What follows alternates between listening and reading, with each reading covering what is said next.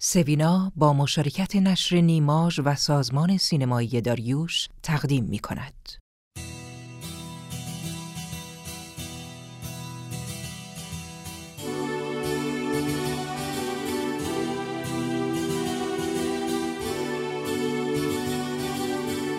قصه شب سوینا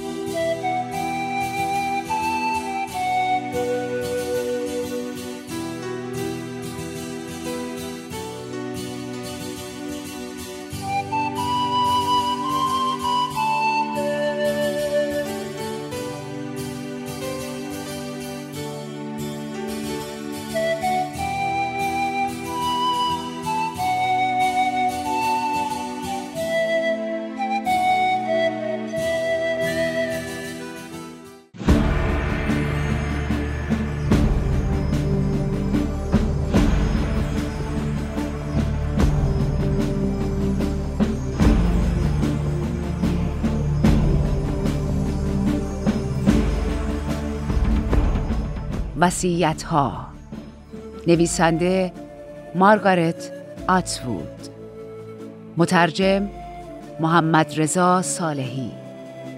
انتشارات جمهوری. سال انتشار 1398 راوی بهناز بستاندوست.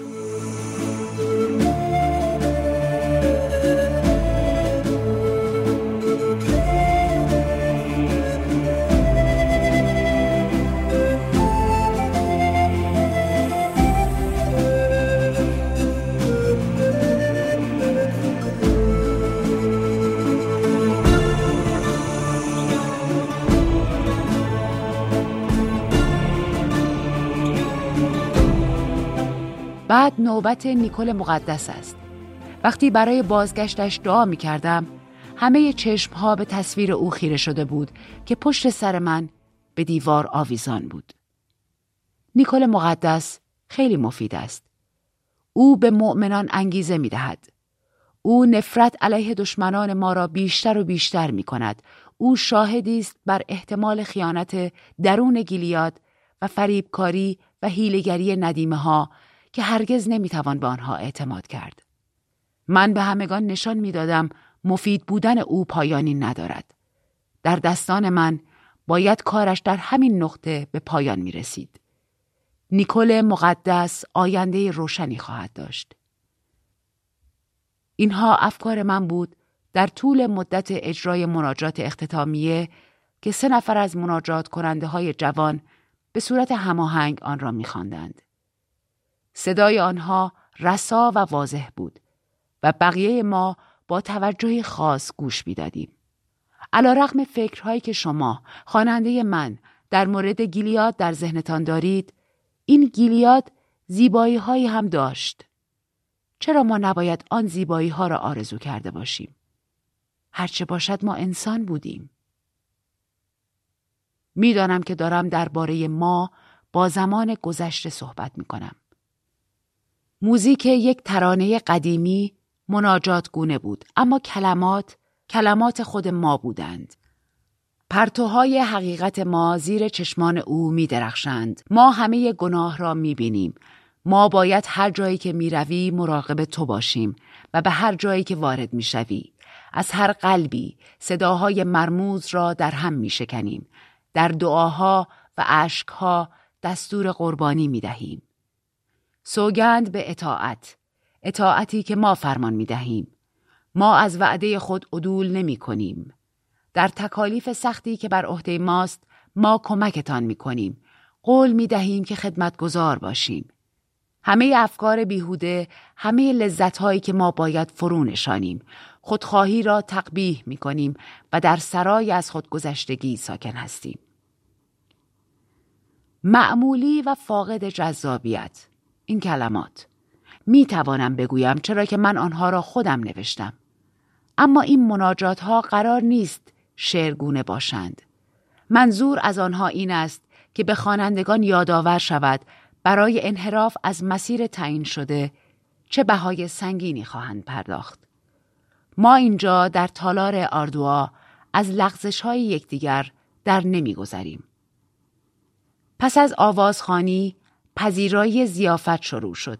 متوجه شدم ام الیزابت یک تخم مرغ بیش از سهمیهش برداشت و ام هلنا یکی کمتر و تلاش کرد همه این صحنه را ببینند.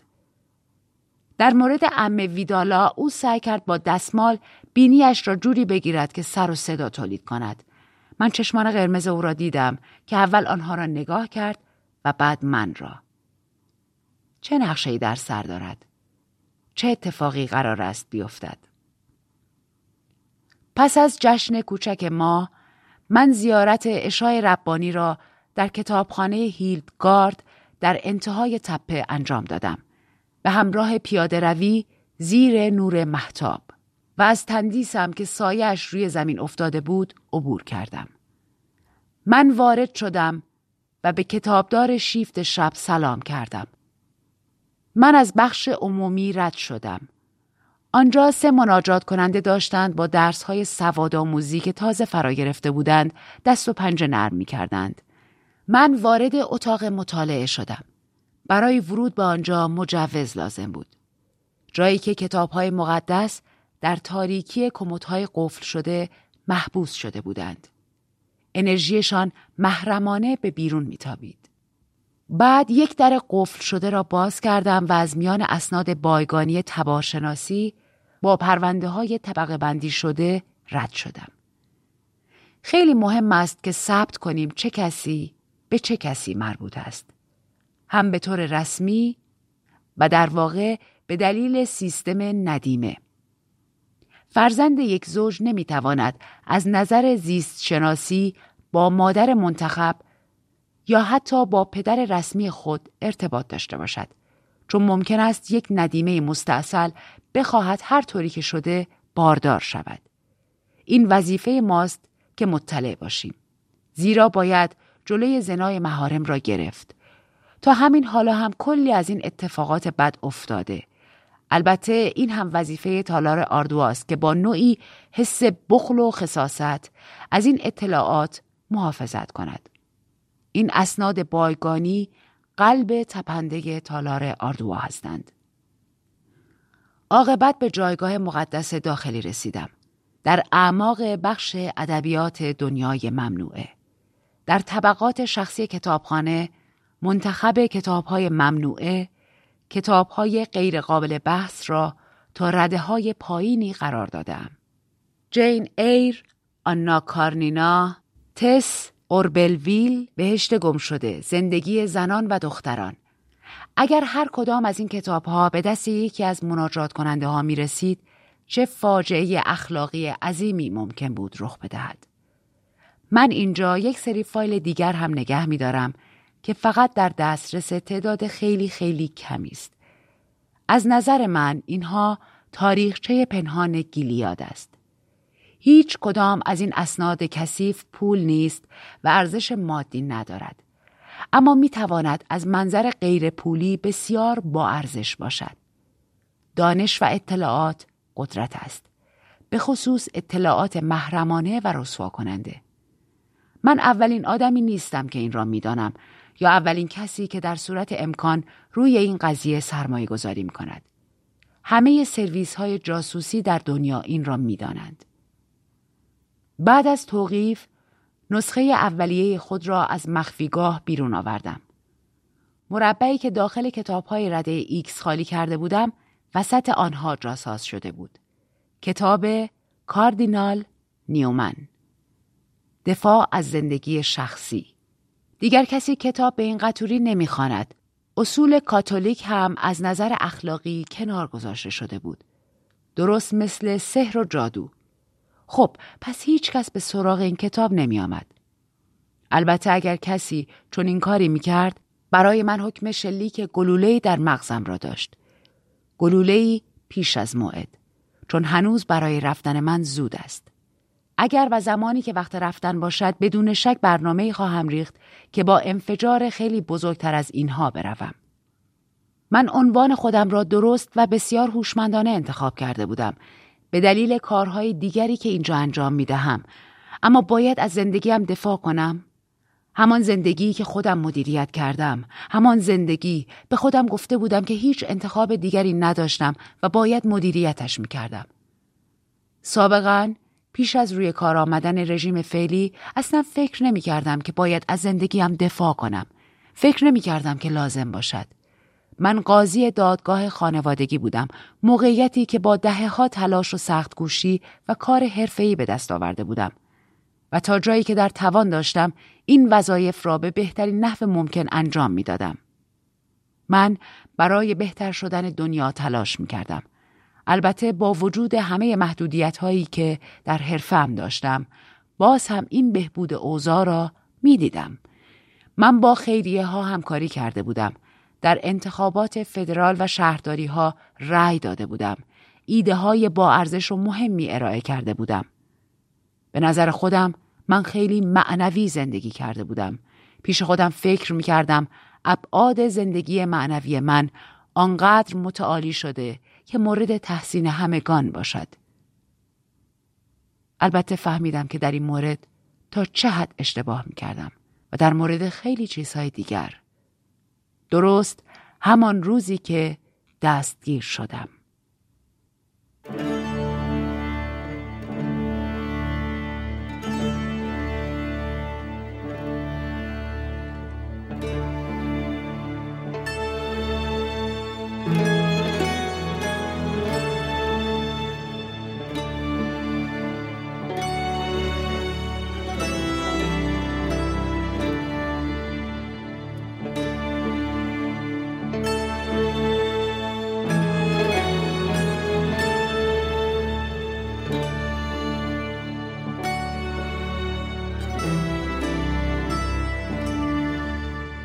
چهار کلودز هاند.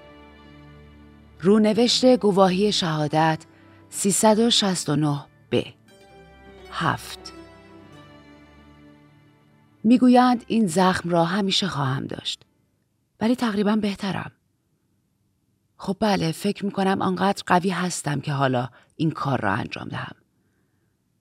گفته بودید مایلید به شما بگویم چطور درگیر کل این داستان شدم. پس سعی می کنم. گرچه سخت است بدانم از کجا باید شروع کنم. از پیش از تولدم آغاز می کنم. یا چیزی که فکر می کردم تولد من است. نیل و ملانی دربارش به من دروغ گفتند. برای این کار بهترین دلایل را داشتند و واقعا نیتشان خیر بوده. اما وقتی اولین بار فهمیدم خیلی از دستشان عصبانی شدم. هرچند دیگر عصبانیت فایده ای نداشت. چون آن زمان آنها مرده بودند. از دست مرده ها هم می توان عصبانی بود. اما هرگز نمی توانی درباره کاری که کردن صحبت کنی. فقط می توانی یک طرفه به قاضی بروی. و من علاوه بر عصبانیت احساس گناه می کردم. چون به قتل رسیده بودند و من معتقد بودم قتل آنها تقصیر من بوده است. داشت شانزده سالم می شد. چیزی که بیش از همه دنبالش بودم گرفتن گواهی نامه رانندگی بود. انگار برای تولد گرفتن خیلی بزرگ شده بودم. البته ملانی همیشه برایم کیک و بستنی می خرید و می خاند دیزی دیزی زود جوابمو بده.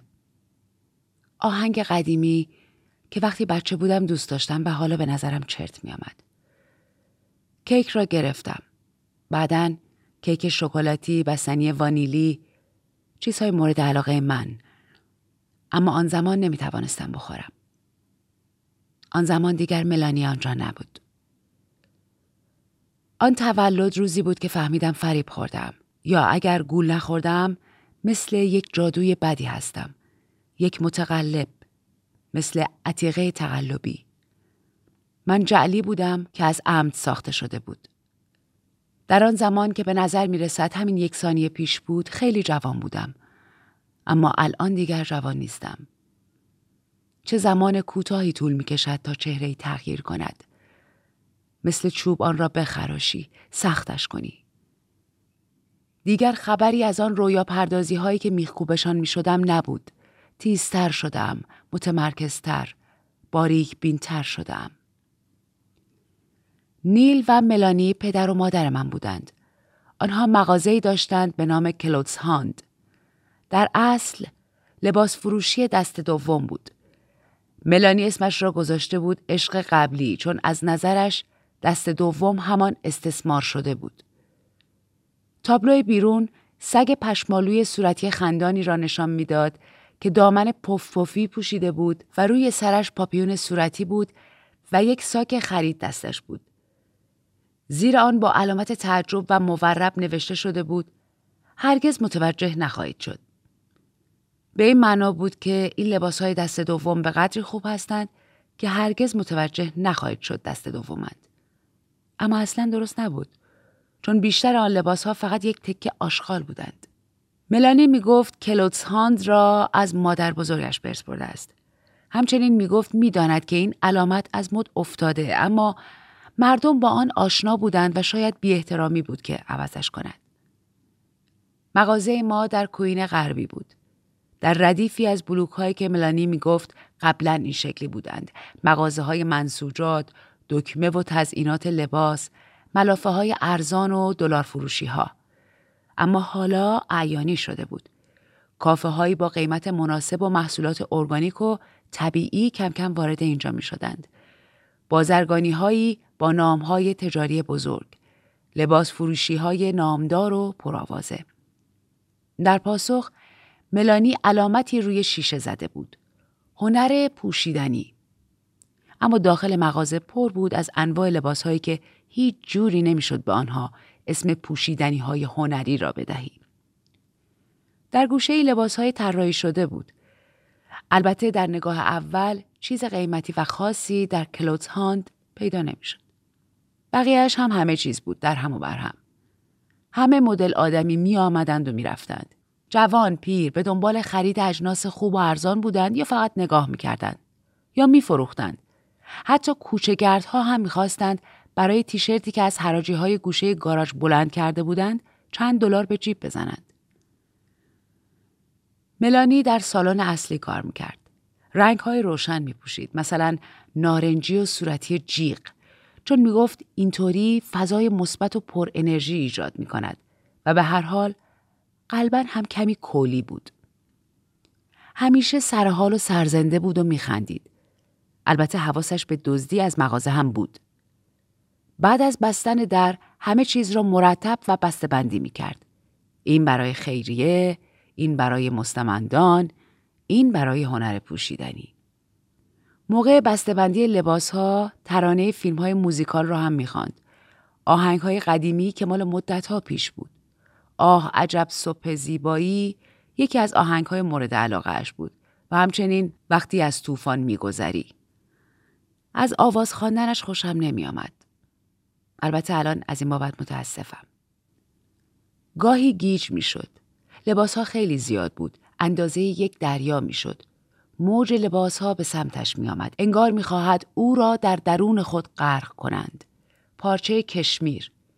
چه کسی کشمیر سی ساله می خرد؟ ملانی می گفت با گذر زمان بهتر نشده است. برعکس خودش.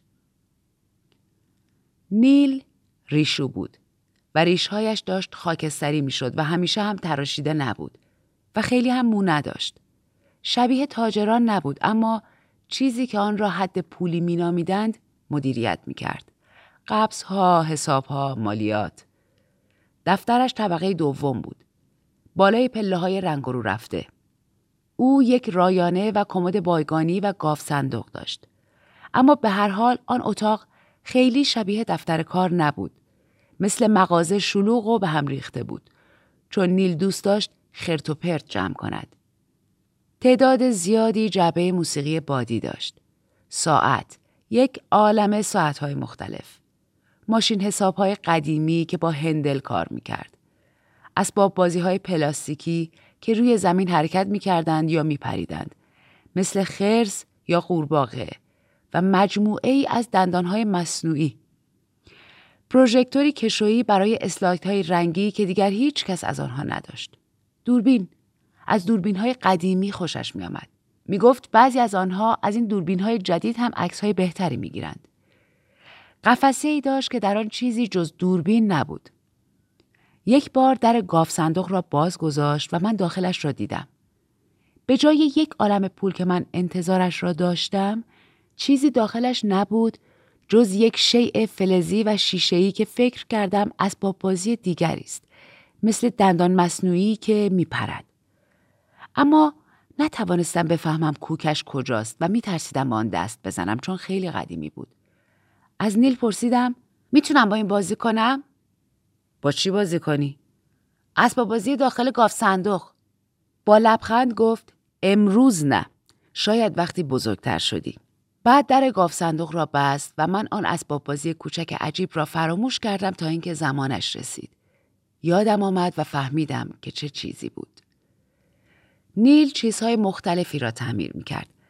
البته اغلب موفق نبود چون نمی توانست قطعات را پیدا کند. بعد آن اشیا بلا استفاده آنجا می ماندند و ملانی می گفت خاک می خورن. نیل از اینکه چیزی را دور بیاندازد متنفر بود. روی دیوار چند پستر قدیمی داشت. لبه های گشاد کشتی ها را غرق می کند. از جنگی که مدت ها پیش اتفاق افتاده بود مانده بود. زنی با لباس کارتوری ایستاده بود که نشان می‌داد زنان هم می توانند بمب بسازند. آن هم از روزهای همان جنگ بود و پوستری قرمز مشکی که مردی را نشان می‌داد که پرچمی در دست داشت و نیل می گفت پرچم روسیه بود. البته قبل از اینکه روسیه باشد. همه اینها مال پدر پدر بزرگش بود که در وینیپک زندگی می کرد. چیزی درباره وینیپک نمی‌دانستم جز اینکه سرد بود. وقتی کوچولو بودم Clothes Hound را دوست داشتم. شبیه غاری پر از گنج بود. نمی توانستم تنهایی به دفتر نیل بروم چون ممکن بود به چیزی دست بزنم و بعد آنها را بشکنم. اما می توانستم تحت نظارت با اسباب بازی های کوکی، جعبه های موسیقی و ماشین حساب ها بازی کنم. البته دوربین ها که هیچی نیل می گفت خیلی با ارزش هستند ولی به هر حال فیلمی در آنها نبود. پس فایدهش چه بود؟ ما بالای مغازه زندگی نمی کردیم. خانه ما دور بود. در یکی از مناطق مسکونی که چند خانه کوچک قدیمی یک طبقه و همچنین خانه های جدیدتر و بزرگتر داشت تا آنکه خانه های یک طبقه خراب شد. خانه ما یک طبقه نبود. طبقه دومی هم داشت که اتاق خواب ها آنجا بود. اما خیلی نوساز هم نبود. آجرهای زرد داشت و خیلی معمولی بود. چیزی نداشت که دلت بخواهد دوباره به آن نگاهی بیاندازی. وقتی به عقب نگاه می کنم حدس می‌زنم ایده آنها بود.